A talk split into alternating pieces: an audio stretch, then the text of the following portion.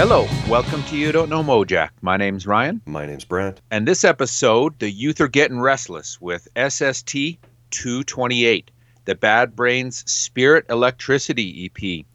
We love the Bad Brains. There's no surprise there. You've heard us spiel about them endlessly. We've had them on a ton of times on the show. Bad Brains and H R. Always look forward to getting into a Bad Brains release. But this episode, we've got a special guest and a new one to the pod. Yeah, we've got uh, Bad Brains manager Anthony County on the show. Yeah, very cool to see Anthony join the Mojack family. Yeah. Before we do that, Brent, why don't you hit us with some spiels? Okay, I want to talk about this Seattle band called Bam Bam. Do you know them? I don't know. Okay, well, I'm sure I'd heard this band mentioned in books or interviews at some point, and I bet you have too, and it just didn't. Yeah. Uh, you know, triggers anything in your brain. But I recently saw something online somewhere about them that grabbed my attention. So I investigated a little bit further. And then a month ago, uh, the latest issue of the great British magazine Classic Rock showed up in the mail. And there's a great history of the band uh, done by Polly Glass. She calls them Seattle's great forgotten band. Hard to argue with that. The core of the band was Tommy Martin, the guitarist, and vocalist Tina Bell, who were married.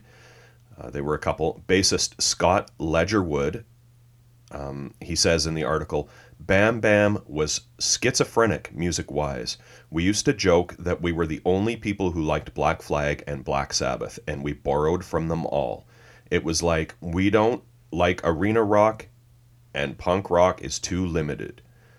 So, you know, that sounds familiar right there, right, Ryan? Like, I mean, half of the, the scene in Seattle ended up basically saying that same thing, Black Flag yep. and Black Sabbath. And Bam Bam was also on the tree, by the way. Their drummer was Matt Cameron. Oh, maybe that's why I know them. Yeah. Uh, T- Tina, by the way, uh, also was a black woman, which was definitely unique in punk rock in the eighties. Mm-hmm. So, you know, she was a total trailblazer in every sense. Uh, her and Tommy lived pretty hard lives. Uh, you know, unfortunately, they've both passed away. Lots of dysfunction in their relationship, lots of substance abuse issues. Their son, T J Martin, gets interviewed for this article. He's an interesting dude in his own right. He's a filmmaker uh, who won an Emmy for his twenty seventeen documentary on the L A riots called L A ninety-two. And he won an Oscar for his twenty eleven high school football documentary called Undefeated. And he also recently co-directed a documentary about the life of Tina Turner called Tina. He's, oh, I've I've seen that one. Yeah. So he says in the article, um, here's what he says, especially in the context of grunge, there were tons of women at the center of that movement that are not celebrated today. Mm. No one knows who the fuck Susan Silver is, Mia Zapata, women who were behind the scenes, Megan Jasper at Sub Pop. There's a ton. This idea that we don't see color, we don't see gender is just bullshit. That's what T J says in this article. Musically, I mean, Tina was just a, a fantastic soul soul type singer. Um, the band just like was kind of all over the map. Uh, that's not to suggest that it wasn't, you know, co- cohesive. There's songs that sound like early X. There's straight-up proto-grunge, post-punk. Their releases were sporadic. A self-released single in eighty-four, some self-released cassettes.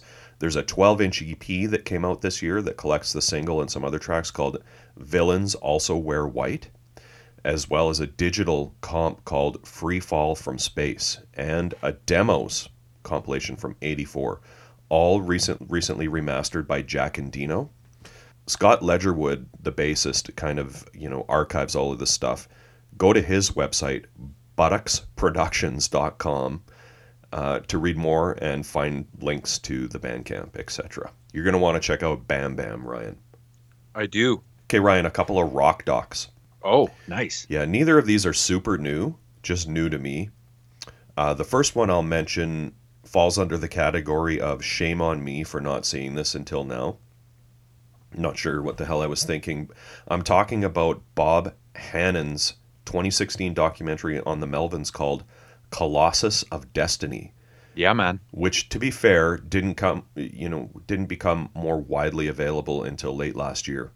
Either way, if you haven't seen this yet, do it now. It's two hours long, but doesn't feel like it. It covers virtually every aspect of their career. Some amazing footage. They talk to virtually everyone. Some key former bassists, uh, namely Lorax, Mark D, and Joe Preston, declined to be interviewed, but everyone else is there. What the the film really drove home for me uh, was Dale and especially Buzz's incredible work ethic. And also, I mean, I already knew what amazing drummer Dale is and what a unique drummer he is, but, mm-hmm. you know, you, you kind of forget.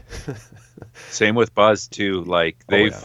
they've been together for so long, and every variation of Melvin's is purely, you know, it's a, it's Melvin's. There's a lot of imitators, um, but no one can do exactly what they do, and it's because of Buzz and Dale. And then every time they get a new, whether it's Steve or Pincus or whoever, you know, a new flavor. Just awesome. Yeah. Yeah, it's interesting to watch them kind of like struggle to fill that bass role. And then it's like they just had an epiphany one day. It's like, we can just... It can be anyone. It can be anyone. And we can... and when we do put someone in there, we can play around with that and experiment with the sound. Yeah. And yeah. sometimes it's Dale yeah. on bass. Yeah. And I mean, they're still putting out amazing records. So, uh, yeah, watch that documentary. It, you know, I, I, Melvins was my favorite, were my favorite band at one point in time. And I, I maybe overdid it a little bit with the Melvins. So I, I kind of don't go back to those early ones so much, but I did this week after watching this.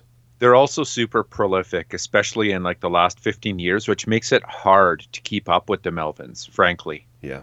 Love the Melvins. Remember when we saw them, Ryan, opening for No Means No? I don't remember seeing the Melvins open for No Means No. Yeah, well, they did. What? Yeah. Buzz Oh, was... yeah, yeah. Okay, now I remember. Yeah, in Calgary. Yeah, Buzz was yeah. side stage watch, watching No Means No. It was awesome. Oh, yeah, that's right.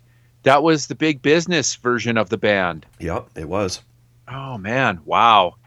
I guess, well, I've seen both bands a ton of times. Yeah. And I forgot the one where they opened for the other. Yeah. Good call. That's right. We were smashed against the front there, boy. Oh, yeah. my gosh. Yeah.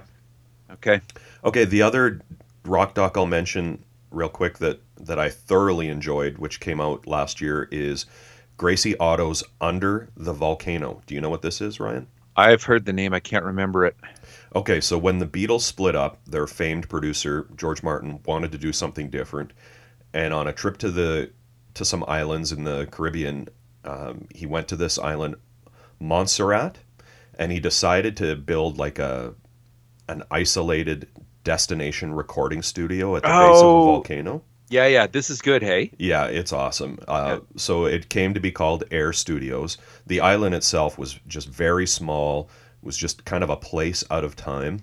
You know, all of the musicians who came there fell in love with it, and the locals all partied with the musicians and worked at the studio. Um, the list of albums that was recorded there is just insane, like Dire Straits' Brothers in Arms, The Police, Ghost in the Machine, and Synchronicity, mm-hmm. Rolling Stones, Steel Wheels, a bunch of Elton John's albums, so much stuff, so many famous albums. Uh, lots of amazing archival footage of the making of these albums. Present-day interviews with many of the, the musicians, including all three members of The Police, Ryan. I know you're, you're a fan, so... Oh, yeah. Um, I won't spoil the story about what happened to the studio and the island itself, Um, but you really should watch it. One of the best music docs I've seen in some time. I just totally loved it. I'm actually going to rewatch it with my wife, who would generally be totally uninterested in super nerdy and specific music docs. Uh, but it's just such fantastic storytelling that I, I think anybody would, would enjoy it. Cool. Yeah. yeah, I've I as soon as you started describing it, I'm like, oh, no, no, no. I've seen that one. I actually kind of dismissed it, I would yeah. say. Not that I wouldn't ever watch it, but I've put it very low down the list. Yeah, well, I mean, those are some pretty mainstream albums, right? But like, yeah, just, yeah, yeah. you know, like you've said before, you can read any book about music and, and enjoy it. This pretty much. Kind of the same, same thing for me. Right on.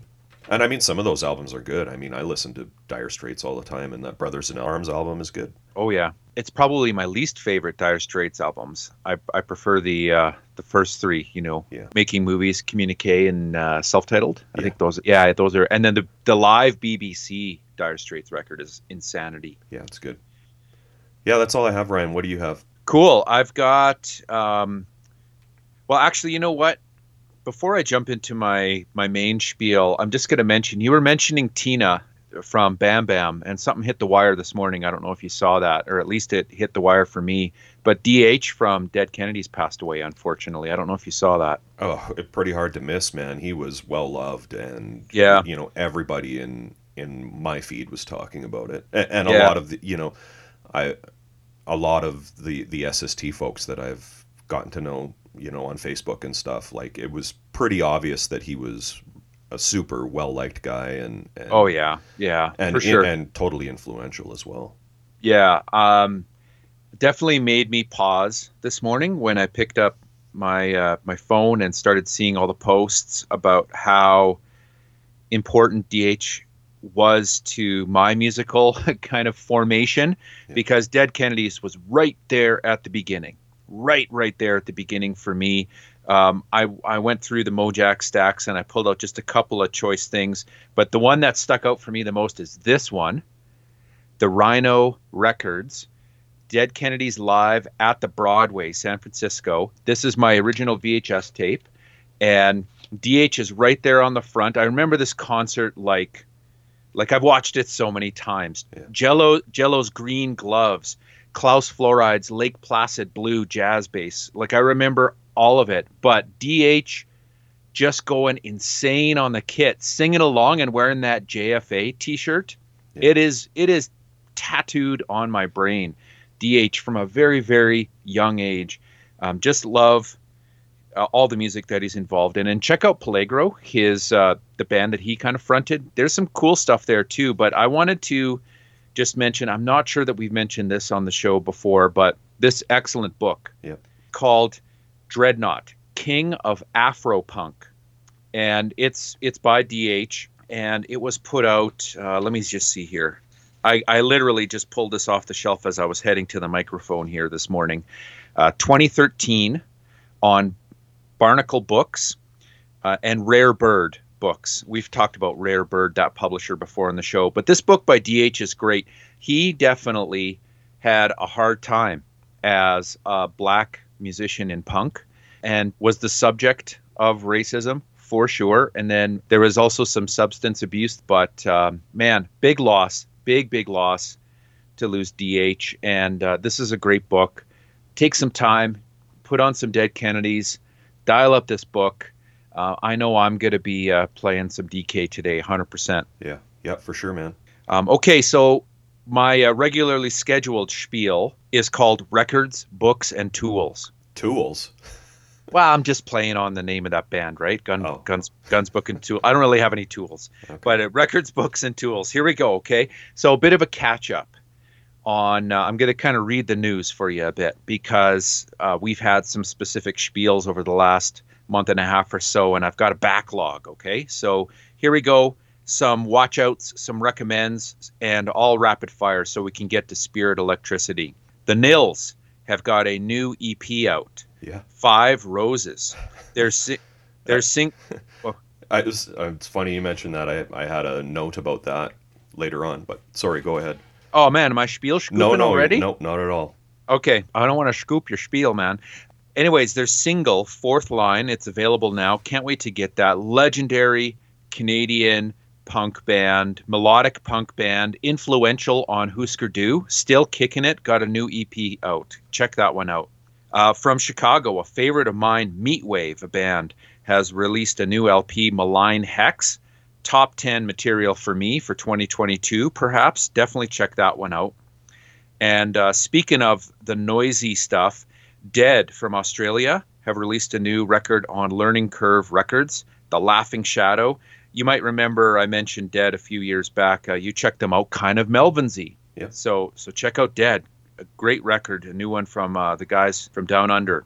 Finally got in the mail my double L P, Jawbox live at the Metro twenty nineteen on Arctic Rodeo Records. Just so killer. I need I need more Jawbox. They are a band that if they put out new music right now, you just know it would rule so hard. Mm-hmm. D- you guys got to do that. Uh, Man or Astroman, new double seven-inch out on Chunklet. I will always follow Man or Astroman. This one is called Distant Pulsar. And, you know, if you know Man or Astroman, this is going to be good. Uh, a, a band that you have mentioned before on the show, Brant, The Hated. Remember The Hated from Annapolis, Maryland? You've mentioned them way, way back. Yeah, vaguely. Yeah, so um, kind of, I guess, lumped in with emo type of music, I would suppose, in the eighties, like really early stuff, right? Proto-emo maybe? I don't know. But anyways, Numero has released some of their their tracks digitally, but now we've got a physical release. It is a re-release of their debut nineteen eighty-five cassette, The Best Piece of Shit, Volume three. Uh, definitely check out The Hated on Numero. It's uh, it's great to get that stuff like more available. Did I they, would say. Did they play with Treacherous? Is that why we mentioned The Hated? Ooh, might have been. Hmm. Might have been. I don't know. Uh, they're kind of every now and then lumped in with the D C scene, hmm. you know. But uh, and they're not The Hated from California. There's a Hated from California. This is the Annapolis, Maryland Hated. Okay. You know, I'm a Zappa freak, so we've got two Zappa releases that have come out. In addition to the Zagreb double C D, there is the Waka Wazoo fiftieth anniversary five C D box set. That's an era of Zappa that I love, love, love, and I can't wait to hear all of the official Uh, unreleased tracks. I've got some, you know, unofficial stuff kicking around, but man, I will always dig into a new Zappa box set and immerse myself in that for a week or so. And then um, as a final mention, before I go onto the S S tree, I've got a release in what zone, Brant? Uh, the calm zone. Always some new flavor to the comp zone. Out on Lost Sounds, Montana. This is probably the best scene comp, or at least the one that's caught my attention most of all in recent memory. I ordered it, like, immediately. It's called Without Warning. Early Montana punk, post-punk, new wave, and hardcore, nineteen seventy-nine to nineteen ninety-one. Comes out on a double L P, big booklet, just looks super high quality. Early recordings by Steve Albini's band Just Ducky. Mm. Or, speaking of Seattle, Jeff Ament's band, Deranged Diction. Also, early recordings by Silkworm, Steel Pole Bathtub. The, the list goes on and on. Definitely check out Without Warning. That looks like a great scene comp. It's making me think of that Rocky Mountain Low comp a little bit. Exa- exactly, exactly. Um, over to the S S tree. We've got a new digital release by Split Single. This is, of course, Jason Narduzzi's band. Jason Narduzzi, bass player for Bob Mould's band. He released a uh, a digital E P of, uh, I think it's five songs, called Collado. And it's basically, uh, at least on my first look, on my first listen, acoustic versions of songs from Split Single's twenty twenty-one record Amplificado, which I quite enjoyed when it came out. I listen to that one every now and then still. So Split Single, check out new digital E P, and then Field Day, the Dag Nasty guys. Yeah. They they've got a a new twelve inch coming out called Acquisition in late November. It's a thirteen song collection of previously released tunes, but two are exclusive to this release. So if you're a Field Day completist, then you've got to get Acquisition. And then finally, Brant. I don't know who's on first, but Watt's on bass. That's right. And while you're listening to Mike Watt, what should you be eating? Let me think. Well, you never spiel before the meal, so some Mike Watt hot sauce, maybe? That's right. You got to put some Watt sauce on when you're when you're listening to some Mike Watt. And uh, out on Red Parakeet Records, Mike Watt and the Second Men, they do a cover of the Big Boys song, We Got Soul. And then it's a split single, speaking of split singles, because on the flip is Tim Kerr and his new band, Up on the Sun. They do History Lesson Part two by the Minutemen, of oh. course. So you've got a Watt and Tim Kerr split single out there on the S S tree. Watt's on bass. You know that one's going to be good. Right on. And then over to books. I've got two to mention really quick here. Henry Rollins put out a new edition of Stay Fanatic Volume three. That's out on two thirteen sixty-one. It's a follow-up to his twenty twenty Volume two edition of Stay Fanatic. Every every copy is signed by Henry. It mentions in the, the ads and the posts and stuff, you know, you would have seen him have this with him during his spoken word tour and now available online. Well, I'm sorry, in Canada, it was not available at the shows, which was lame. And then a follow-up to a book mention I made a few weeks or maybe even months back, out on Space Case Records by Ryan Leach. You can now get a physical copy of the book on the urinals and one hundred Flowers called A Brief History of the Urinals and one hundred Flowers. It's a pocketbook, uh, but this physical copy has got an expanded collection of photos. And you know I love my photos when I'm reading through a, an old band book, especially, you know, a relatively undocumented band like Urinals and one hundred Flowers. Like, there's lots out there on them sprinkled everywhere, but one, in one place like this, so cool. Space Case seems to only plan, I, or I guess their shipping is only really set up to ship to the U S. So I reached out to him. I said, hey man, like, how about to Canada? And then Moore reached right back out and he said, dude, let's get you hooked up. We'll nice. ship to Canada. Nice. So, uh, reach out to Moore at Space Case for the hookup if you're outside of the U S as well. And that's it, man. Right on. I was really worried for you with that book. We were texting about it a little bit, and I was... You seemed really stressed out. I was stressed that it was... I wasn't going to get a copy of that one because I... You know what? The Urinals are one of the last pre-pandemic shows I went to, yeah. kind of. Like, I don't know. I just... I, lo- I look, I love Trotsky. I, I love all that stuff. Um, but the Urinals and one hundred Flowers will always be number one for me. So the, the opportunity to get a book and just, I don't know, what do you call it, Brant? Thumb through the book? You sure. Thumb through? Yeah, yeah. Leaf okay. through it, maybe? Yeah, okay. So the opportunity to do that, um, I'm all over it. So anyways, man, that's it for me. What do you say? Do you got that P M A? History lesson, part one.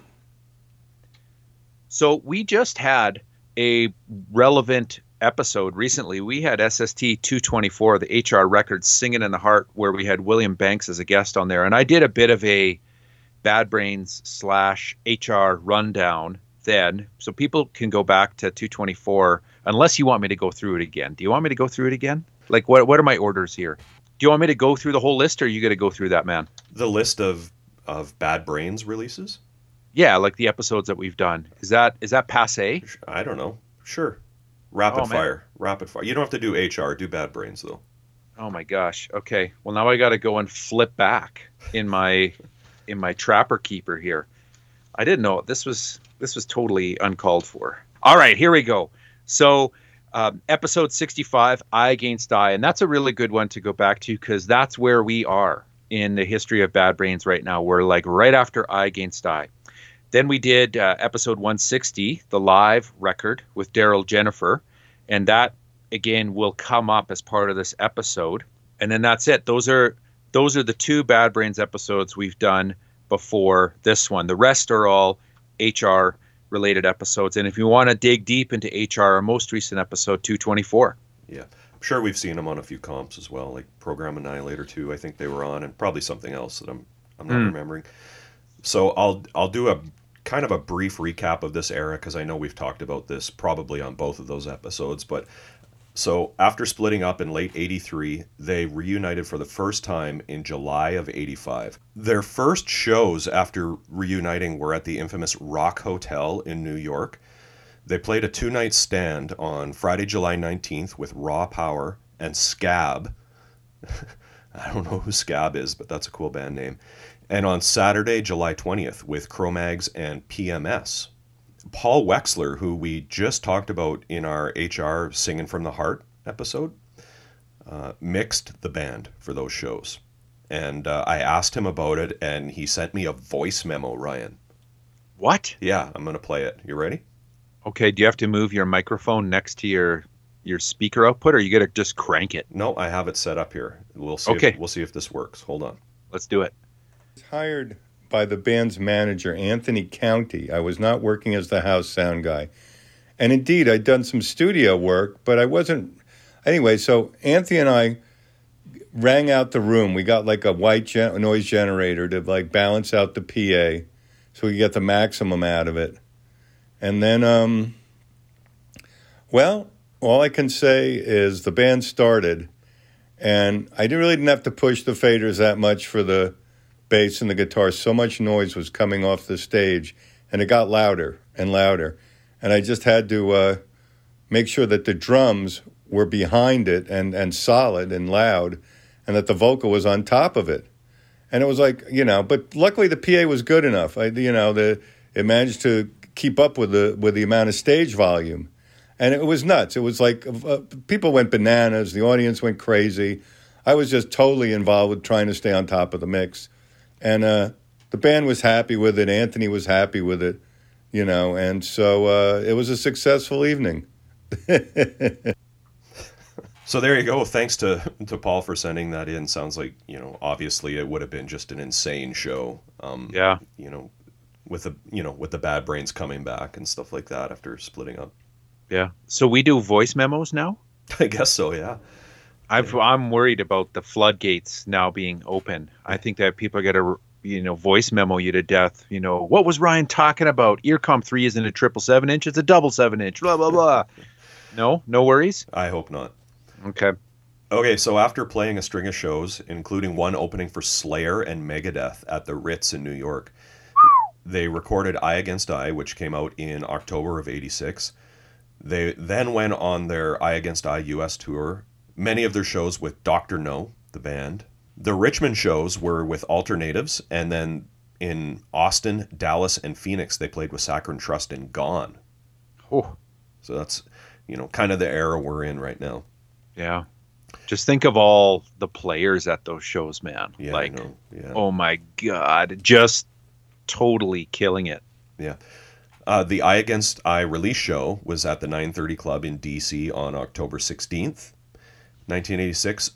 According to the liner notes on this E P, and I'm sure we've talked about this before, and we do talk about it with Anthony as well, they recorded shows in Providence, Rhode Island. They played The Living Room in Providence on October twenty-fourth, nineteen eighty-six.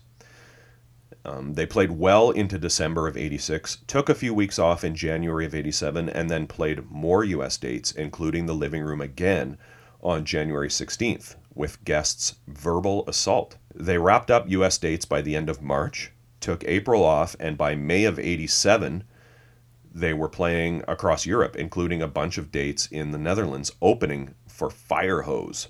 Ooh.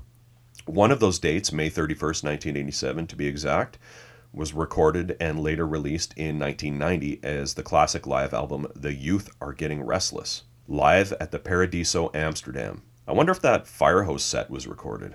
I bet you it is. I've got a set. I've got a live tape. Hold on a second. Hold on. Nope, I'm wrong. My live Firehose tape is live from Electric Lady Studios, N Y C, Firehose and Gumball, March fifteenth, ninety-three. Hmm. That's it's a Firehose and Gumball split cassette. Dang it. I've got some Firehose boots, so I'm going to dig around and see if if the, I have that set. You'd think that would be one of the more famous Firehose live boots if it does exist, because the recording would be so good, you know? Yeah, it'd be totally econo, too, because they're set up to record. Yeah. Uh, Bad Brains wrapped their Euro tour in on June fourth, nineteen eighty-seven, with a, at a show at Planet X in Liverpool with Napalm Death and Walking Seeds. Ooh. I like Walking Seeds, yeah. Napalm Death. That's probably your more, more, probably more your style. Yeah. You just got to mention Slayer and Megadeth and, and Napalm Death and everything in this this spiel. You must be loving it. So they played one more sh- uh, show when they got back home in New York with Circle Jerks, Living Color, and Leeway. Oh, that's it for eighty-seven. I assume at this point H R and Earl uh, leave again to work on S S T one seventeen, the Human Rights album. Yeah. Which came out November of eighty-seven. The Bad Brains played around ten shows in May and June uh, around the New York area. I assume with Mackie on drums and Taj uh, Singleton on vocals. This is in eighty-eight. And at some point in eighty-eight, S S T one sixty Live comes out. And by April eighty-nine, H R and Earl are back in the band for the Quickness album and the tour. and although Earl didn't play play drums on Quickness. By late eighty-nine, they're they're both out of the band again. Uh, in nineteen ninety, The Youth Are Getting Restless is released. By mid ninety-one, ex-Faith No More vocalist Chuck Mosley is in on vocals, and they're touring again. At some point in ninety-one, this release came out, the one we're talking about tonight, which which means, Ryan, S S T was holding this catalog number for two years. Yeah, that's bizarre. Pretty soon we're going to be getting into some more, some blanks in the in the catalog numbers, so...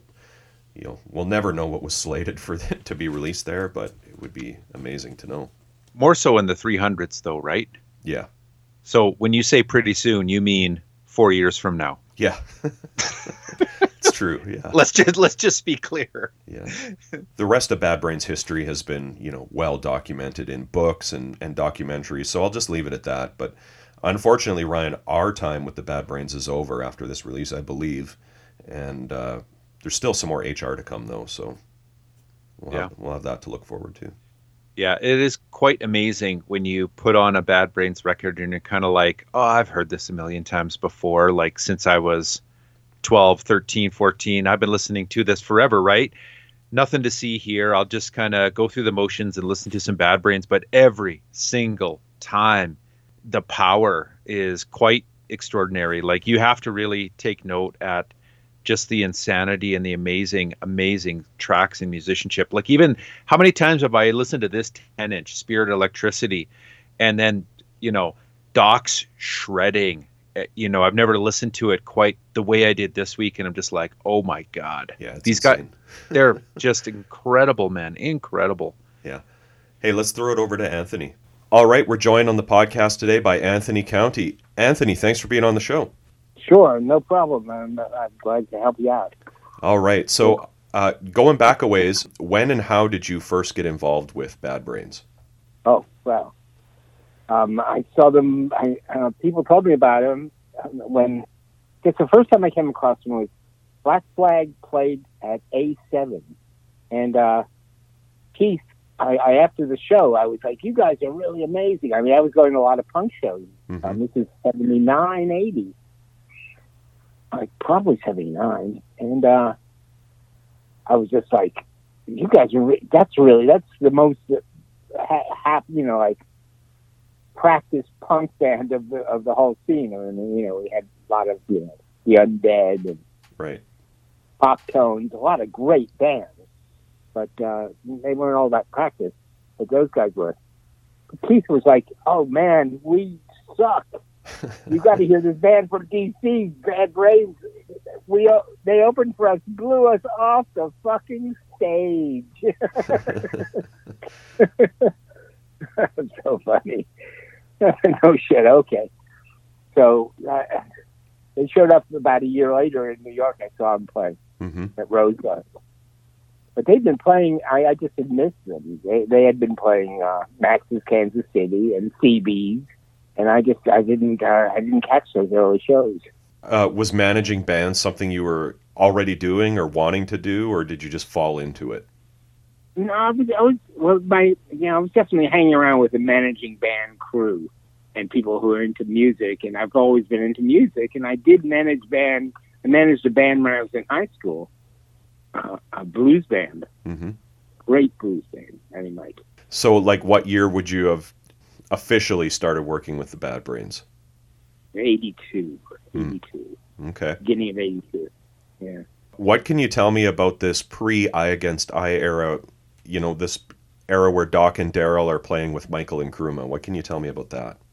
Well, you know, the band after the, uh, you know, I mean, when I showed up, the Rick, Rick recorded Bad Brains in Boston at his studio. Mm-hmm. In early eighty-two. The uh, Roar cassette was already out, but it came out about that same time. And the band, you know, nearly got signed to, to Elektra in eighty-three. Yep. After touring, actually toured the States in eighty-two again. They toured the States eighty-one and eighty-two. In eighty-one, it was only a few shows. eighty-two, it was more shows. Um, it was it was hard to keep gas in the truck, of course. There was, there was nothing. There was nothing out there practically except L A and New York and San Francisco. Right. Baltimore, Detroit, and Chicago or something, but not much.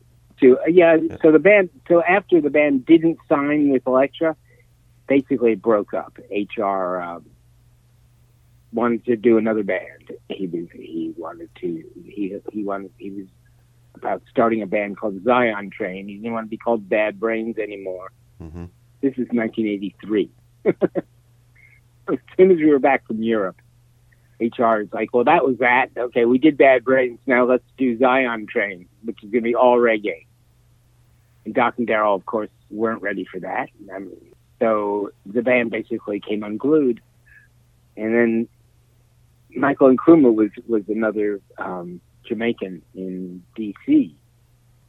He and a Bill Banks, great guitar player, bass player, really, really good musician, really tasteful dude. He's, he's out in Arizona now, mm-hmm. but he uh, he and Michael had like three tracks that they put together, and they were pretty good. They were pretty good. So Doc and Daryl wanted to work with him, and took him. In, I took him to the studio, and we recorded. I guess we recorded two tracks initially, and then a third track. And there was a fourth track. I don't think it ever did get recorded, as far as I can tell. So it was, um, the first track was called Session.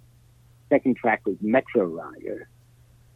The third track is called Time. Hmm. They're now available. Um, Michael Nkrumah has put them out. Yeah, I saw that. Yeah. It, Found the, I found the masters. I had the masters, and I let Michael know I had them, and then I got to see if the masters were functional. They were pretty old. Yeah. And I took them, and they got we. I took them to uh, Steve Rosenthal in New York, who recovers tape, and they're, they're like the they're the recovery guys, and they were able to uh, digitalize the whole thing. They were able to get the sound off perfectly. Mm-hmm. So. Um, Michael got got masters for those tracks, and he put them together with uh, like nine other tracks of his own. Yeah, and put them out. It's his game. It's fine. They were his songs. Was there ever ever any discussion about carrying on as Bad Brains at this point with a different singer? No, no, no. Michael was like was Michael. Yeah. So it was like it became Michael Nkrumah and the I. Right. Me and I. Ah, okay. Yep, that makes sense. It made sense. And let's see it. And I guess Mackie Jason was the drummer on that project, mm-hmm. who became the, the drummer in uh, in Harley's band, um, Harley and John's band, um, Cro-Mags. Yep. The, amazing. They never released anything on S S T. They should have. Yeah. They released on a label in New York that paid them absolutely nothing. They could have gotten that from Greg. Yeah. And at least they've been in a better crew, and, and the, the record wouldn't have become totally obscure. Right. It would be still in some catalog. How does Phil Burnett come into the picture? I know he he uh, worked as a, an engineer on Eye Against Eye. Was he uh, Ron Saint Germain's guy, or was he, like, did he work? You could say, you could say he was Ron Saint Germain's guy, or you could say Ron Saint Germain was his guy. I mean, right. He was younger. Uh, but he was he's a genius engineer. Yeah, he's brilliant. He's a brilliant engineer, and uh, so he he and I put together a recording, and he really he did the all the, you know, he knew the people, and he got W G B H I think recorded um, the tracks um, on this record that are from Providence, and we recorded at the living room. I was going to just say it, it was it was a real recording truck. Mm-hmm. I mean, it was W G B H's truck. It was really well well put together. So the, the British band G B H had a had a no no no no it's it's a it's a it's a, a radio station. Ah, that makes more Boston, sense. G B H W G B H. Oh, okay. Yeah. Yeah, it's a, it's a radio station. It's not that G B H. It's another G B H. That would be pretty funny. Okay, yeah. So that's how the Providence stuff came about. I know they played there twice on the tour, once in eighty-six and once in eighty-seven, so uh, both at right. the Living we, Room. And we would play, play the Living Room a lot of times. Mm-hmm. Certainly those two. Um, I'm, I'm not sure... I'm not sure which year um, we did this. It may have been eighty-seven. I can't tell. I, I, it's like we were trying to figure that out. You know, I could go through boxes of paper, and I'd find, you know, and also, um, uh, you know, calendars and stuff like that. And I'd find references to right. contact so-and-so on this date so we could have the truck there. You know, that kind of minutia. This would have been something that you you and the band set up to make happen, or S S T was part of setting up this this mobile no, unit? It, yeah, it'd be me, me, the band, or me and Phil. Mm-hmm. Pretty much. And Phil was in the truck when this was recorded? Like you brought him no, out no, there he, to record it? No, he mixed in the house. Oh. He just set up, made sure they got everything flat, nice. And, and those guys knew what they were doing. You know, recording, a live recording is, uh, you just don't let anything get overdriven. Oh, I see. Flat, right? So, so Phil was like the front of house guy for the, for the Bad Brains. Yes, he was at that point, front of house too. Ah, uh, okay. I see. For the whole tour. Oh yeah. I was front of house before Phil came, but when I found, after I'd found Phil, they were happy. They wanted Phil to do it because Phil didn't feed back. It's like I was good, but I but I would sometimes it took me a while to get systems under control. I didn't understand what Phil did, so I wasn't able to do sound checks that were effective enough to be sure that shit wasn't going to come unglued during the show. My dub's better. uh, okay, so um, we were talking before we. we started recording here about the other show that was recorded was in Los Angeles, but you're not sure where. No, we don't know. It was a, it was a club in Los Angeles, and the the live recording was done by a uh, out of a, a like a, a car or a truck, small setup. Hmm. That was a, a woman that Phil knows, and he didn't give me her name yet. Hmm. I don't I don't have her name. I wish I did. So she recorded, and he wasn't sure if it was a uh, eight or sixteen track. I never saw those masters that were done out there. The masters from the East Coast, from Providence, from G B H, I did see. Well, I had them in my possession for a while. We we had them at um, Soundworks, where we had mixed Eye Against Eye. Mm-hmm. And then they, when Soundworks closed in the uh, well, mid to late eighties, and all the tapes were got put into storage at um, think, uh, not the Synchro at um, um, Sigma Sound mm.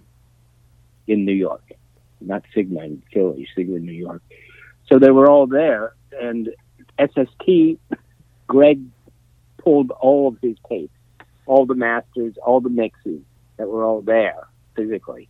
He pulled them all back to L A, right. and uh, since, since, as far as I can tell, they've been lost. Huh. That's too I bad. Tried to, yeah, well, I don't think they are actually lost. They're, I think they're in the possession of one of the, either one of the bands that was on S S T as well, or the, the mother of one of the bands, who can't be alive still, but... Hmm. But I'm sure they know where those masters. Someone knows where those masters are still, because what you know, this is like one of the wonderful things about S S T is they put out so many great records. Yep. And the downside of that is Greg didn't pay any of us, anybody, anything for yeah. years. Yeah. So a lot of bands got really pissed off and would like. Stomp in there and grab shit and carry it away. Like, you know, I'm taking this computer. Fuck you. You know, that kind of shit. He was not keeping up with anybody. Yeah. And that they, I mean, I remember I was approached by a number of other of the managers at the time. I don't want to mention the obvious ones. who did get out of their deals with S S T by suing them. Yep. But I didn't want to do that because I was like, well, you know, he, it's not like he's going on vacation with our money. He's not that kind of a thief. He's like creating this massive archive. Right, yeah. Of extremely obscure, weird records. So, as fucked up as it is and as hungry as we all are, yeah, I, I can't I can't see taking the man to court. So he came through on us. He came. Greg did come through finally when he stopped releasing so damn many records. He okay. was able to pay. Yeah, yeah, yeah. And he did. He did. He's not greedy. Yeah. Well, a lot of this stuff, you know, I'm I'm sure you can buy Spirit Electricity possibly from S S T right now. Yeah, exactly. No, we gave him. Greg demanded perpetuity in his contract. So I was like, what, are you kidding? And like, yeah. I said, make it twenty-five years. No, perpetuity. Jesus. Uh, of the two shows that were recorded, was that it for recordings from the tour? Uh, other than the, the stuff in Europe? Oh, yeah. yeah well, that basically, yeah. Yeah. Uh, those were the only, uh, the only real, you know, multi-track recordings of live shows. Yeah. Mm-hmm. So I, I, the the stuff that's on live is from one or both of those those shows then? Yeah, both these records come from the same shows, no question. I'm sure of that. Okay. Um, and even though this was not released till ninety-one. Right, right? yeah, yeah. But um, the other thing is I can't get quite straight, and I, you know, Phil would have to, I'd have to get him to sit down and listen to the records again, which he, I didn't get him to do. I did listen to him, but he didn't. And it, it, he says, you know, one of the, the problems, he recorded, he mixed both these records at the same time mm. in nineteen eighty-seven or eighty-eight. eighty-seven probably. Yeah. It was probably during the time when Eye Against Eye was just in release, you know, within a year of it anyway, yeah. for sure. And the only reason he got to do it was um, Greg was trying to get him to, to trying to get us to get the thing mixed because we we told him we'd give him another record.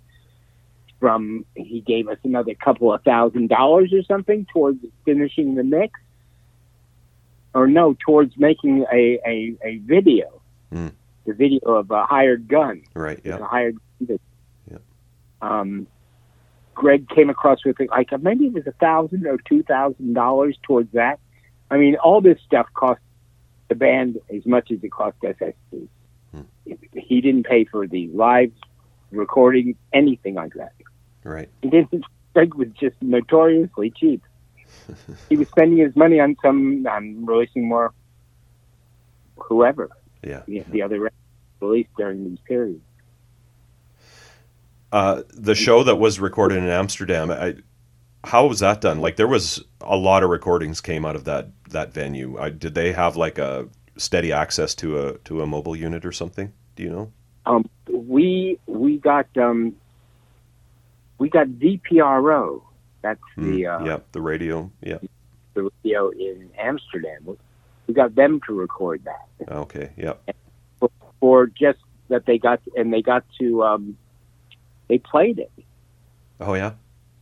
Yeah, they played it. They they had the right to play it once or twice. It got played once or twice in the Netherlands. Yeah. And they gave us masters. You know, for having the masters, they we let them record it. Right. And play it. That's a, and that's I a guess, pretty good deal.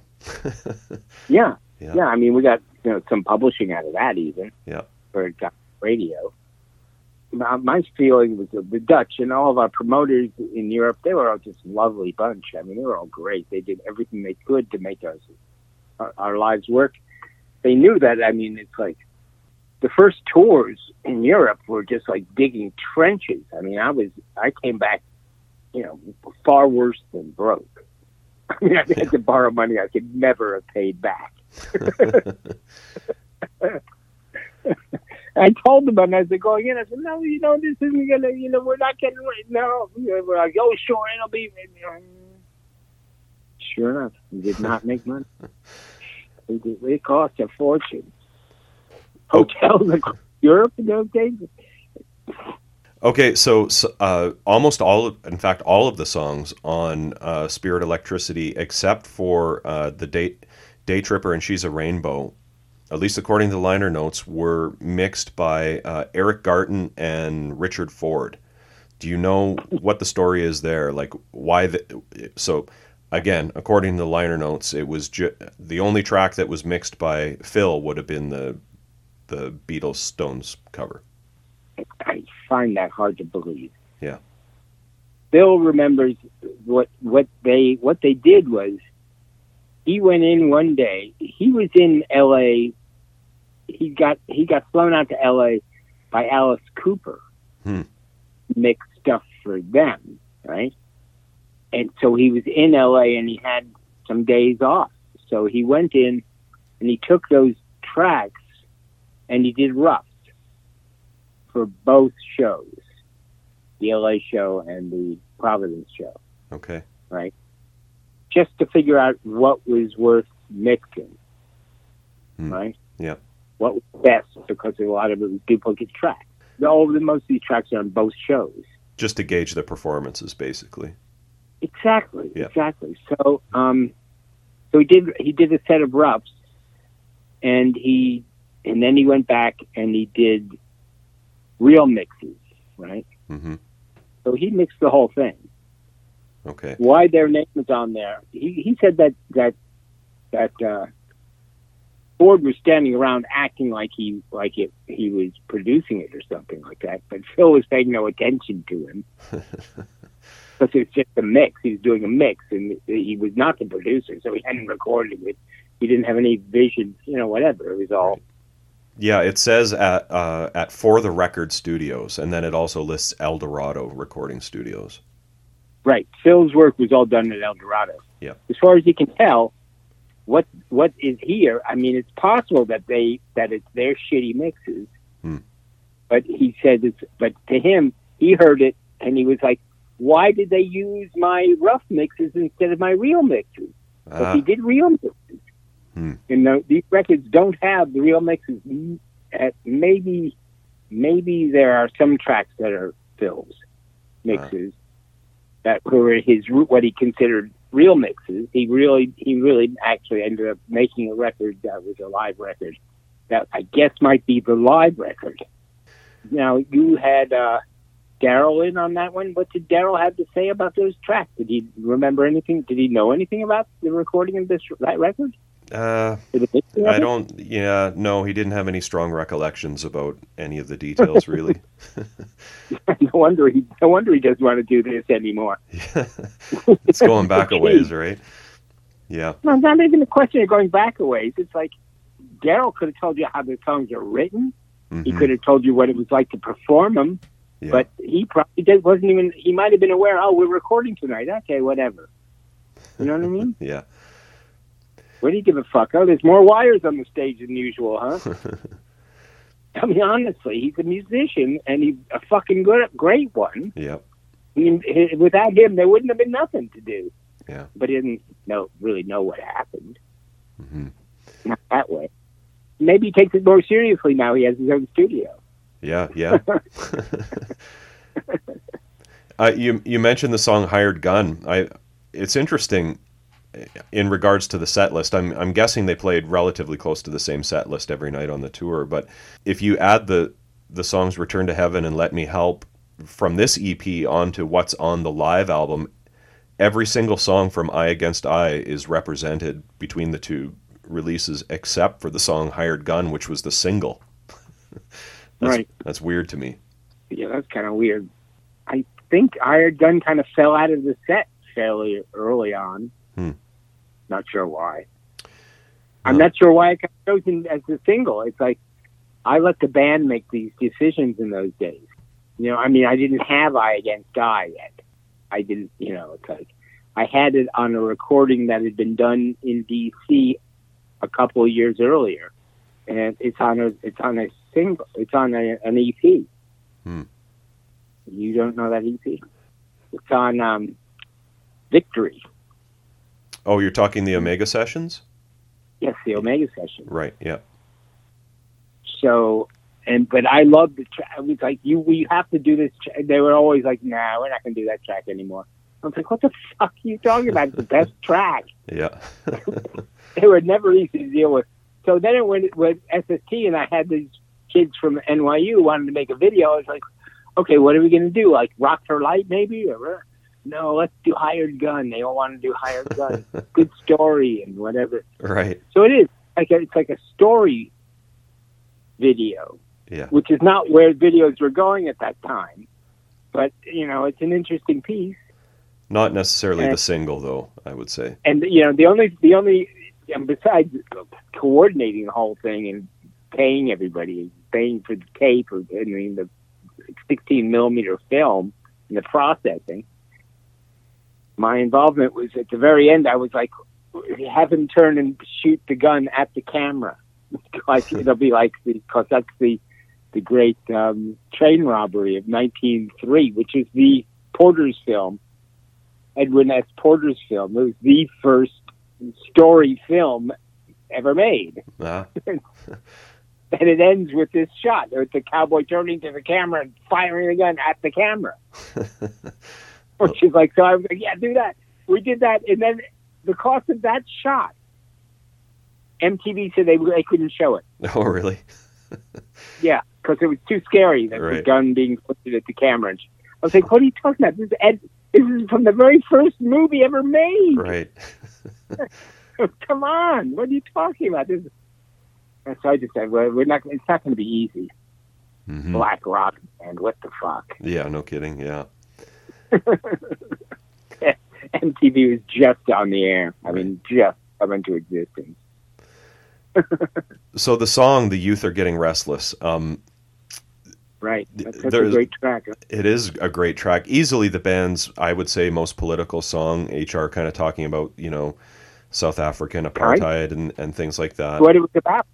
It was, yeah, I mean, it's like uh, Mandela was in prison at that point, being yeah. tortured. Yeah.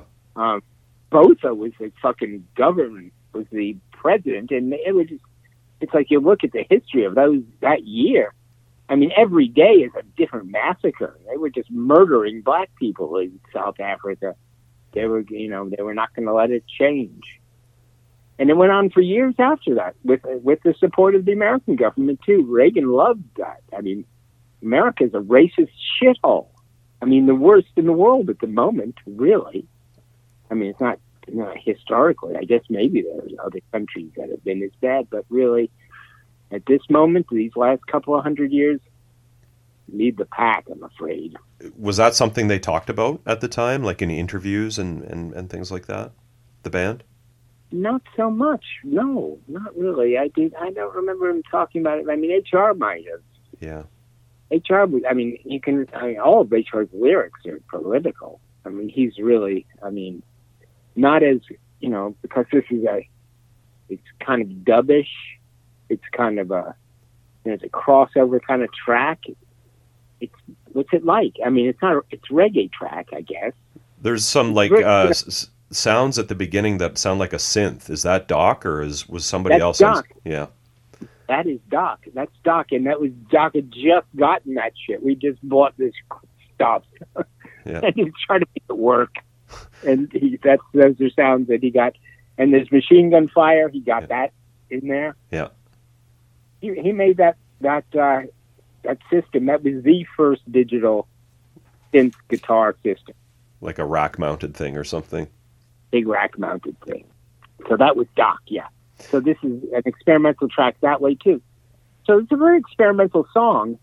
Yeah. And it's very it's a it's a it's an anthem. Right? I mean, serious. Yeah. A- any idea uh, why they never did a studio version of that song? Or maybe they did and it just never came out, do you know? No, they never did a studio version of the song, no.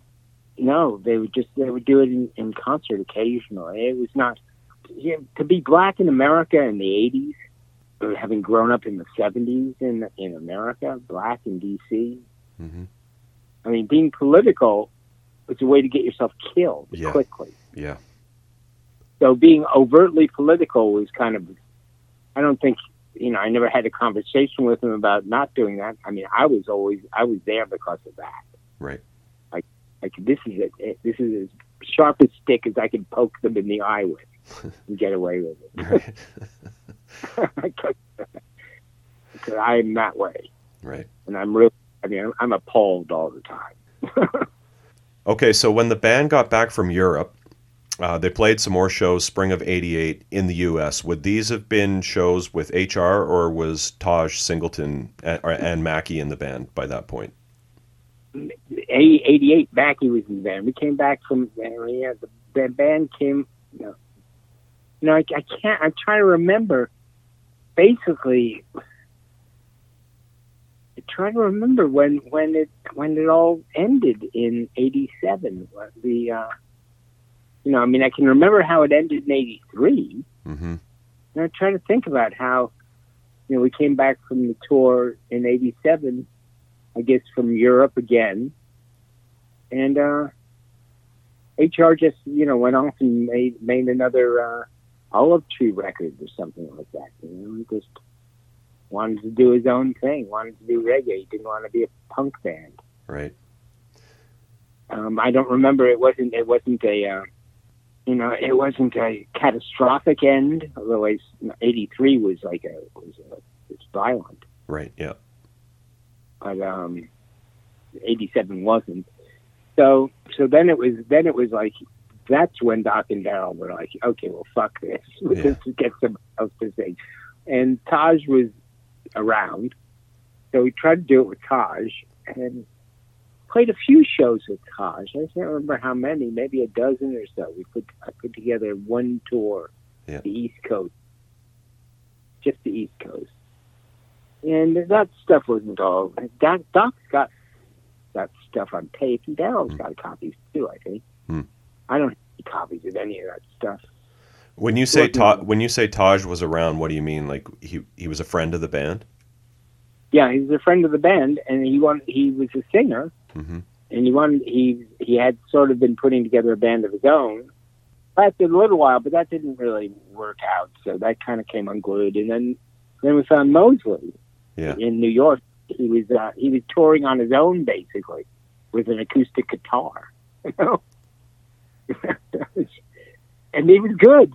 So, so po- uh, pre-Quickness, was there a version of those songs with either Taj or Chuck Mosley on vocals? Do you know? He, there, there was Taj on a Taj on a few tracks. Yeah, I'm, I'm, I'm trying to get the sequence, the time sequence down. I have a feeling that we, you know, basically the Taj thing came apart in the studio. We went in the studio um, with what essentially was to be Quickness. Mm-hmm. We recorded the all the rhythm tracks. We recorded the tracks with Mackie. Right. Yeah. But Taj didn't really have lyrics for the, for the record. Maybe only a song or two. Maybe just one, two. You know, he just it wasn't gelling. It wasn't working. So H R came back. He was given a tape, a cassette of just the recorded rhythm tracks. Yeah, with no lyrics at all. And we put him in a in a hotel up here. In I'm in Woodstock. We put him in a hotel in Kingston. Yeah. And in three days, he wrote that whole record. Yeah, that's that's what they say. Yeah, that's crazy. It's crazy, and it's so great. It's such a great record. Yeah, it's amazing. Yeah. I mean, H R is, is just like a font of creativity. At moments, he's been like just jaw-droppingly brilliant. Yeah. Another unreleased Bad Brains recording. I don't know when this dates to, so maybe you know. Uh, this project that Doc had with Mackie and others called The Partners. What do you know about that? I don't. That must be recent? I don't know. I don't know anything about it. No, I, no, I don't know.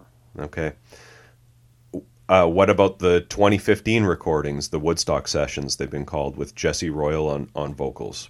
That stuff also I was not involved with. I okay. stopped being with the band essentially in two thousand fourteen. Ah, okay. And and after that, I mean, no, I've not been involved in anything since. Okay, so everyone knows that you were a full-time manager, I would say, of the Bad Brains, like, you know, a full-time job dealing with, with them. And I mean, I think you like road managed them as well. Yeah. Yeah. About thirty-five years. Yeah. But you did manage yeah. to work with a few other bands. Uh, yep. Yeah. Uh, Black Train Jack. Yeah. Yeah, I managed to produce one of their records. Mm-hmm. The first record. Pretty good record. I did that with Steve Rosenthal, who's really a good engineer like Phil. Okay. Somebody you can trust. And another uh, New York band you and Doc worked together with, Token Entry? Oh, yeah. Mm-hmm. Yeah, we did that, that record. We did one Token Entry record. There's a couple of other records, too, that Doc worked on. Essentially, I mean, I think, you know, and Phil would have been involved also. I would have gotten Phil to help with the mixing. Because that's a trick. Knowing how to do that stuff is something that is beyond my expertise. I mean, our live show, that mix, but but to have something on a record, it's, it's it's it's trickier. So many bad mixes in the world. Like this record is not very good mixes, and Phil says he thinks that they've actually they didn't they didn't they somehow used his rough mixes instead mm. of interesting his final. Yeah, who knows? Maybe it's another situation where, because it didn't happen right away. This is years later. We lost the masters or something, right? Yeah. They had one set of masters. They didn't have the finals. Who knows? Somebody took them home because Greg didn't pay the band. Well, for me, it, it might be down to the to the mix, but uh, for me, the, the Youth Are Getting Restless album is, you know, the definitive live Bad Brains record. No, yeah. No, no. The Yeah, well, the Dutch... It was really recorded well. Yeah. And it was the audience, uh, you know, that's a, you know, you know, the, um, Paradiso is like, it's like a twenty-five hundred seater. Yeah. Something like that, twenty-five hundred, three thousand or something. Those people were just like, they just loved the band. European I mean, audiences are very appreciative.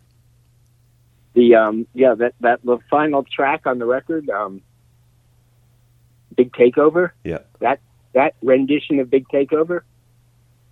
The my my stage manager, Pippi Biancomano, he uh, he he started taking the stage apart. I said, "Don't take the stage apart yet."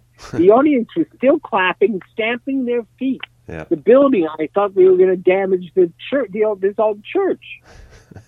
they were they, they were like jumping up and down. More. We want more. Right. Yep. They wanted what more encore. The band was like, okay, and I had to go. I had to go get Earl out of the shower. Earl, get dressed. You have to play. I'm not playing. You have to play. I'm not doing. I got to the top of the stairs with with Earl, pissed off. Mm-hmm. Like I'm not. I get you are, you know, like pissed off. Top of the stairs is Pippi. He's unplugging shit. And I said, I told you, don't unplug the, plug it all back in. Right. And he looked at me and was like, what are you talking about? I said, they're, they're going to go on. They're going to do Big Takeover. Right. They didn't do it in the set, and uh, it's perfect. This is Europe. They should do that. Pippi tr- threw me, tried to throw me down the stairs of the Paradiso if I hadn't grabbed the fucking rail. As I fell backwards, I'd have been dead. Wow. And he would have gone to prison, and it would have been like that. Would have been like, instead of that album happening, there would have been like this weird thing that happened. Right. I mean, he pushed me backwards, and I went, what? I didn't know. I was like, oh, that's it. Yeah. But I grabbed the rail as I flipped over backwards. That's wild. And I keep myself from going down this, and the stairs there are two stories, and they go down like Dutch stairs, like the super vertical. Right. Ridiculous. Doc and it was okay. Get him. We'll get him on stage. Everybody they got on stage and, and they and they played that version of Big Takeover, which was fucking amazing. Yeah. yeah. And it's true. That record's a great live record. Yeah, it really is. I know that you still keep in in touch with. Uh, some of the guys, at least, because uh, you and I have talked, you know, sure. a number of times about sure. it. Um, uh, how's Doc's health these days? it's good. He's been he's been healthy. Yeah. And you know, he's he he's been through some stuff, and you know that, that he was in a coma for a, for a week. Yeah. Doesn't help his memory. Mm-hmm. You know? Mm-hmm. But at the same time, stuff comes back. I can have conversations with him, and he'll remember minutia that I don't remember. And um, I just went through. I didn't. Nobody knows about this, but I was I was sick this year myself. I had a lymphoma that was really like. Oh. And I had to go be in the hospital for a long time. And I got all this chemo, and that's affected my memory. So they, you put the two of us together. It's pretty funny. Wow. Well, I hope you're uh, you're, you're doing better now. I am. I'm doing a lot fucking better. That's I'm amazed. Yeah. I mean, fought through this thing and, and got through it. I think, you know, so far, all the tests that they've given me so far, since it is uh, clean. That's good to hear. I, I meant weather this storm. So I have to, I have to ask, I know you don't work with, with them as a band anymore, but do you think the Bad Brains would ever do something together again? I would hope so. Yeah. I would hope so. And I know that H R, H R has like really, he has really strong moments. Mm-hmm. I, I I look forward to seeing. I was going to see him perform a couple of times over this last six months, even, and um, I didn't get to because of different things that were happening with me that just made it like, you know, you have to be at the hospital that week. Okay, like yeah, yeah. And H knew what was going on. Like, well, you'll get, you'll be fine. Don't worry, you know, that kind of thing. Yeah, supportive. But I have a feeling that it, it's it would be possible, yes. Hmm. You know, it's not going to be a tour; it'll be a show, right? Yeah, and and it'll be an event. Yeah, that's certainly would be an event. Yeah, I mean, H R H R is strong these days, and uh, you know, Doc can play his rhythm part. He can't play the lead cut, mm. but we have another guitar player. I mean, he has another guitar player. Oh, okay. Interesting. Um, his name at the moment, Rachel Haven's son, who's really brilliant guitar player, can cop Doc's licks. Hmm. He's he grew up listening to Doc's licks. He cops him. that would be that would be the reinforcement. So it'd be a five piece thing instead of a four piece thing, and um, I think it would it would be fun. Anthony, thanks so much for taking the time to talk to me today. I really appreciate it. No problem, man. I appreciate I appreciate that you you're doing this. All right, so cool to have Anthony on and uh, to join the Mojack family, as I said. Um, definitely had to uh, go back and kind of remind myself of all these names that yeah. he's just thrown out there. Like, whoa, you know, there's I, I know that Bad Brains are well documented, but it still feels like there's stuff out there to find out. Still oh, feels absolutely. like... right? Like, like there's still stuff out there. Yeah. Um, he's just mentioning band names and gigs and stuff like that. I'm like, what? What? You know? So cool. And uh, very cool that you guys mentioned the uh, the Omega sessions out on Victory yeah. during that call. Um, I love I love that release, man. There's uh, some great, great tracks on there, great versions on that, and uh, different mixes, different takes. That's a great E P that doesn't really get mentioned that much, though. Yeah, Anthony County, man, like, wow, for I don't know how many years, thirty plus years, managing w- one of the most unmanageable bands, I would say, in, in music history. Right? Yeah. Yeah.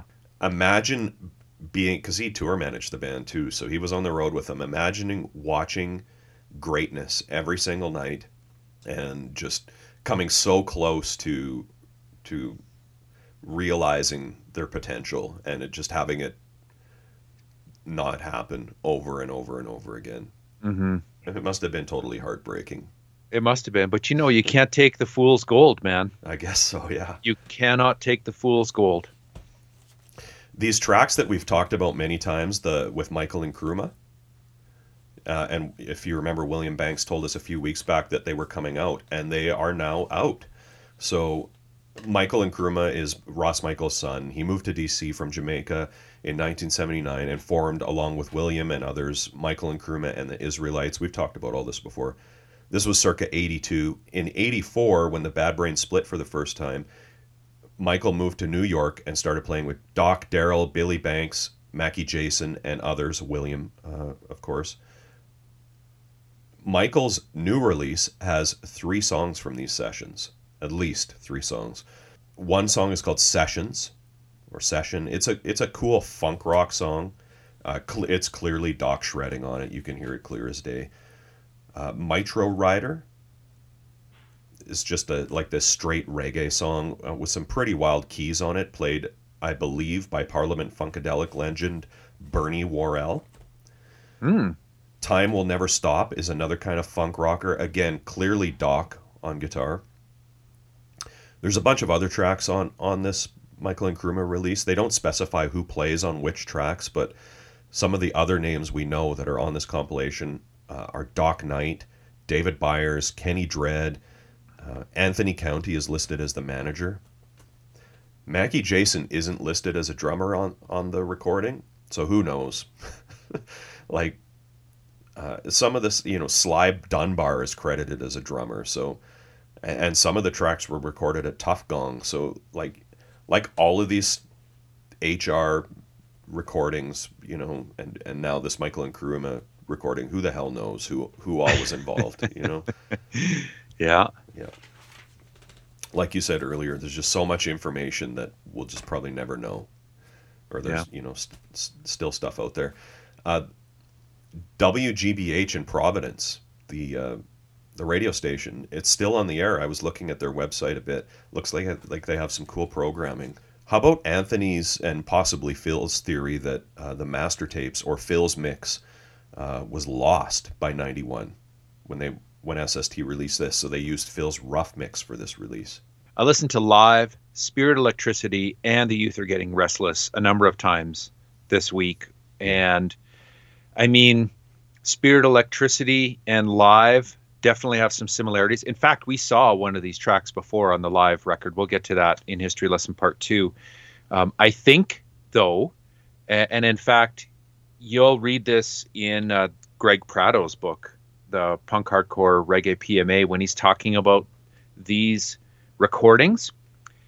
Like the you you mentioned with Anthony, the definitive Live set is The Youth Are Getting Restless, but I think that Live and Spirit Electricity sound better. That's what Greg Prado says too. I think they sound better.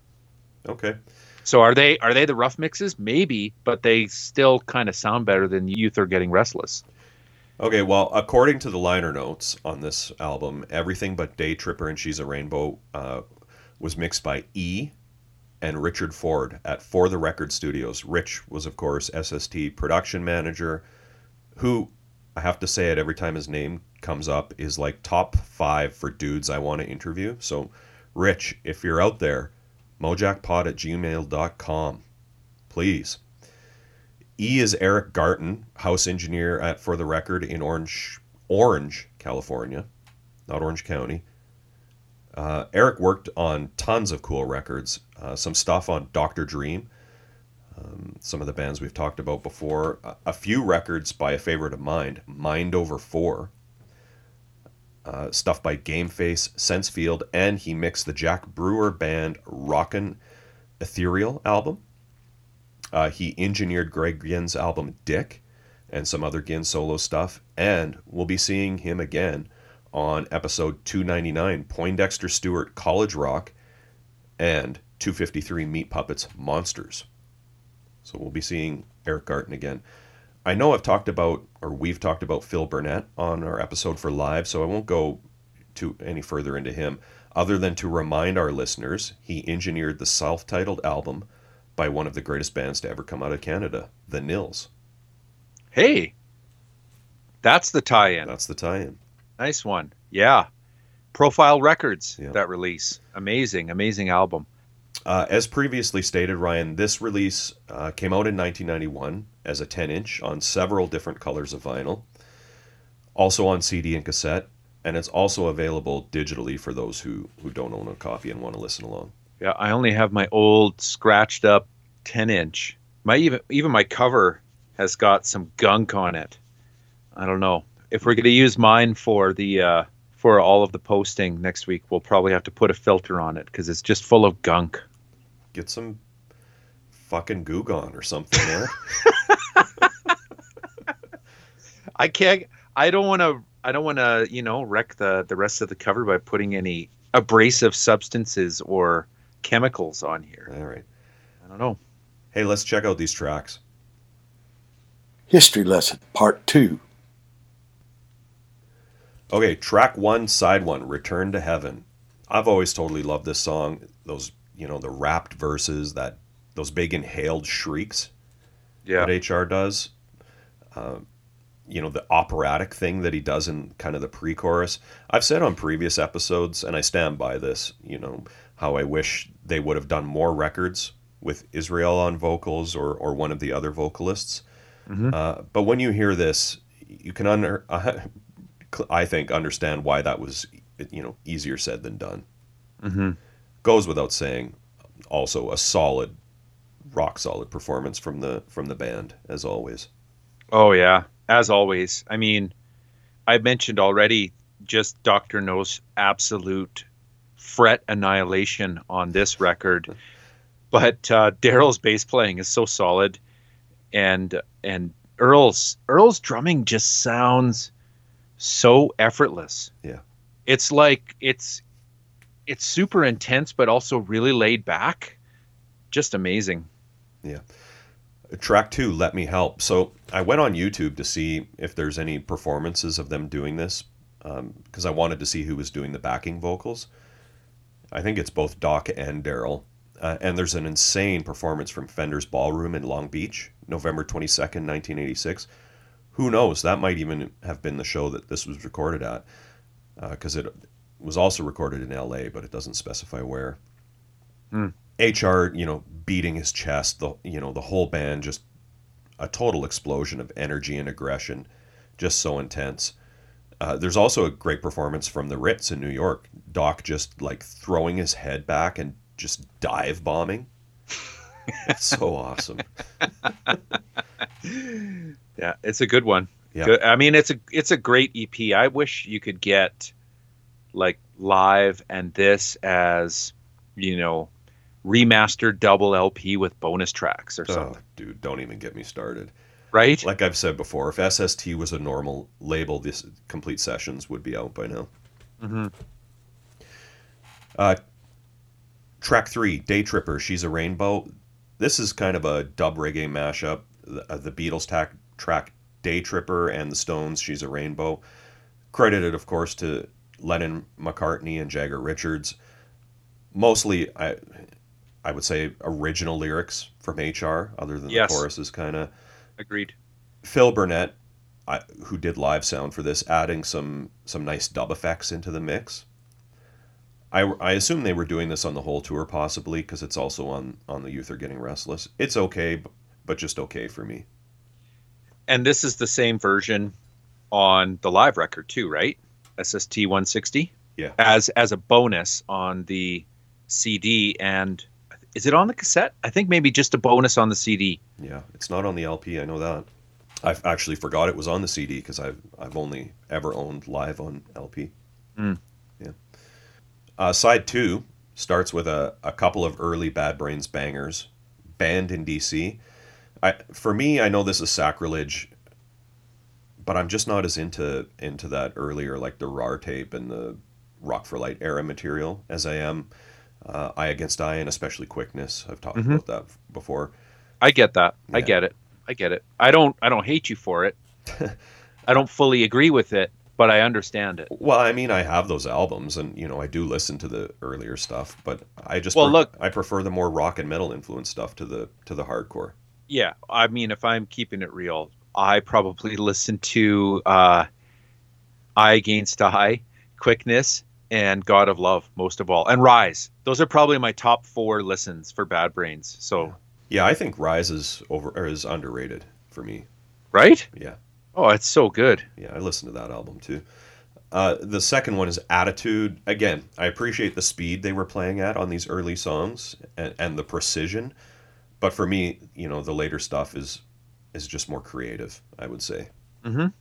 And then the final track, The Youth Are Getting Restless, an almost eight-minute dub reggae tour de force. Uh, Anthony confirmed in the interview that's Doc playing the, the guitar synth effect for the first few minutes. You've got H R singing about revolution. Uh, Botha, who was the Prime Minister of South Africa for the first half of the eighties, for some of the most brutal years of apartheid. Um, that country was also involved in all of the Cold War politics of that era, hence the, the references to Margaret, Margaret Thatcher and Ronald Reagan. Uh, he references the Soweto uprising in nineteen seventy-six. At least I think that's what he's talking about, where the mm. government crackdown resulted in, in hundreds of deaths and, and nine hundred arrests. This version is more than uh, twice as long as the version on the Youth Are Getting Restless album. And although, like I said, I, I generally prefer that album, this version on the E P is superior to me than the the other one. Yeah, it seems like H R is really feeling it and the crowd in this when he's rapping yeah, over yeah. top of the dub, right? Yeah, the, that one doesn't have like Doc doing the machine gun effects. Um, yeah. in, in that version, H R, and I love reggae, I love roots reggae, but H R does this kind of, I don't know what you call it, ragamuffin reggae rap thing that I just, it, I just don't like it. It just annoys mm. me. On the Youth Are Getting Restless version? Yeah. Oh, I'll have to compare them more closely. I don't I don't know what you're getting at. Yeah. You'll know when you hear it. Okay. Do you want to give me a sample? Like, can you... No. Uh... I don't know. It just makes me think of that shitty uh, Canadian dude, Snow. That song oh, Informer. You know? oh, oh, okay. I'm out. I'm out. Yeah. Um, but that's it. That's the E P. We've got some photography by Na- Naomi Peterson. Yeah. Great pictures. Yeah. That's I'm ass- awesome. I'm assuming she took that crowd shot that's on the front cover too. Yeah. I do like the artwork on the front cover, the sun and the Bad Brains and the, the crowd photography. It's a great album cover. I love it. Yeah. And, uh, and the tie in with the front lettering and the lettering on the back, it's just a great, complete Bad Brains visual package with Naomi's pictures. Oh man, that classic logo, to me that's the Bad Brains logo. Like I could I could and still can draw that perfectly and have like a thousand times. That's the fisheye lens logo, hey? Yeah. Yeah. No dead wax on the L P, I don't believe, Ryan? Uh, not on mine, no. Ballot result? Yeah, man. Ballot result. Hey, uh, I was just thinking before we... Ho- this is a little out of sequence, but um, I forgot when I was speaking to D H passing away uh, as of as of the last twenty-four hours or so that we're recording this show. Um, there's some great there's some great stories about D H in that recent book I spieled about, Anarchy at the Circle K. Oh, yeah? On tour with Dead Kennedy's. So get D H's book. Read Anarchy at the Circle K. Put on your own personal copy of this uh, Dead Kennedy's V H S that I've got here, and uh, keep thinking about D H. But let's uh, let's see, man. Um, this is one of those ones where they're all pretty darn good. I would definitely cut Day Tripper because for me, as you know, phony Beatlemania has bitten the dust. But uh, where are you sitting? I gotta go with either Return to Heaven or The Youth Are Getting Restless. Wow, you'd go with The Youth Is Getting Restless, hey? Yeah. Okay. You know what? I would throw my hat in for Return to Heaven just because I I really got into Earl's grooves and Doc's shredding on that one. I All can't right. help it. I can't help it. I'm, I'm in on that. Okay, let's do it. All right. Hey, thanks to Anthony for being on the show. Um, you know, it's... Getting to talk to, to people involved with H R, solo career, or Bad Brains is tough, man. So always nice, nice to get some insight. Yeah, absolutely. Totally appreciate it. And, you know, like, we're building up the Mojack archives. Yeah. And let's get rich on the show, right? Yeah, right. Yeah. You um, mean financially? No, I mean Rich Ford. We're not getting rich financially. I'm spending my kids' college funds on this show. Right, right. Um, all right, man. Should we talk about next week? Yeah. What is next week? Next week, Brent, it's S S T two twenty-nine, the Paper Bag Improvised My Ass L P. Can't wait. Hey everyone, thanks for listening. You can find us on Facebook, Instagram, Twitter, Tumblr, all at Mojack Pod. We post all kinds of info and tons of pictures of the bands and albums we discuss on the show. Our blog is mojack pod dot com. Please check it out for some exclusive content. If you like what we do and want to support the podcast, the best way to do that is to tell your friends about the show. Subscribing, rating, and reviewing on iTunes is also appreciated. We love hearing your opinions, corrections, and feedback, so feel free to post on our social media sites and send us an email to mojackpod at gmail dot com. Thanks again for all the support, and we hope to see you next week.